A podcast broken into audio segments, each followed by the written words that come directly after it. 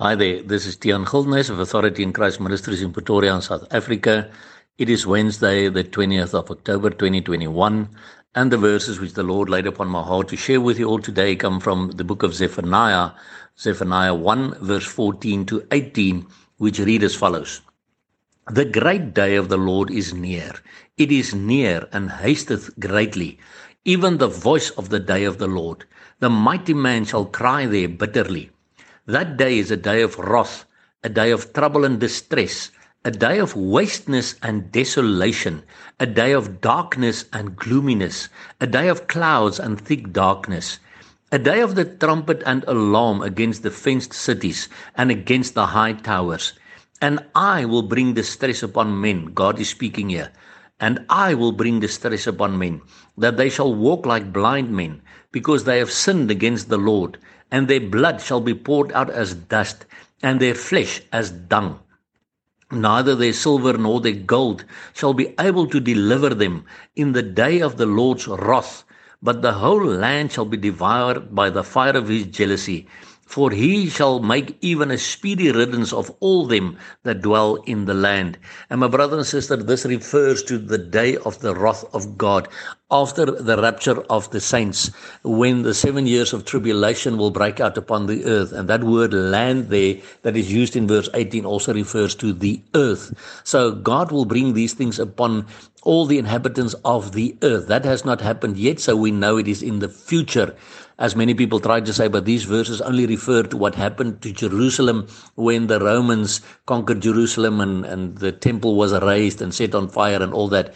Yes, that happened then. But these verses very, very clearly show us that it also refers to things that are still going to come when God will pour out his wrath, his persecution upon all the people upon the earth who sinned against the Lord. So that is why you and I, my brother, must ensure that we are ready. Ready. You and I, my sister, must ensure that we are ready for the coming of our Lord Jesus Christ by ensuring that we have entered into a personal relationship with Him, have received Him in our lives, that we get baptized according to the Word of God, and also baptized in the Holy Spirit, and that we strive after sanctification, living according to His Word, so that we can be ready when He comes to take us to be with Him, so that we will not stay behind in those seven years of the tribulation coming from God, because we must understand.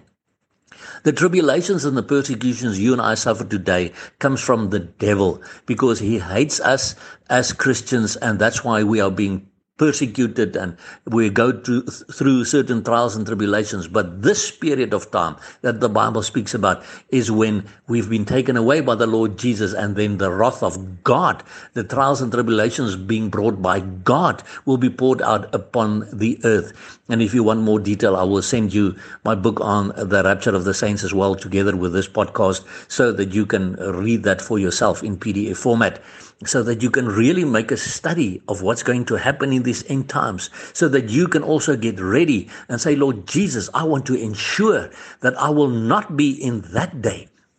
Because it says it is a day of wrath, a day of trouble and distress, a day of wasteness and desolation, a day of darkness and gloominess. Do you really want to stay behind in that time frame when these things will happen, when God will pour out his wrath? No. And the one thing very clear, my brother and sister, God will not pour out his wrath upon his own children because then Jesus has died for nothing. But you can read that in my book.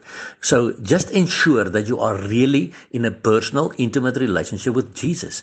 So we know his coming is very close at hand, near at hand. The great day of the Lord is near. It is near and it hasteth greatly. So we as his children who look forward to be with him keep on crying out, Maranatha, come Lord Jesus because the Spirit and the bride, they say, Come, because we love the Lord. And remember, Jesus Christ loves you immensely. Blessings to you.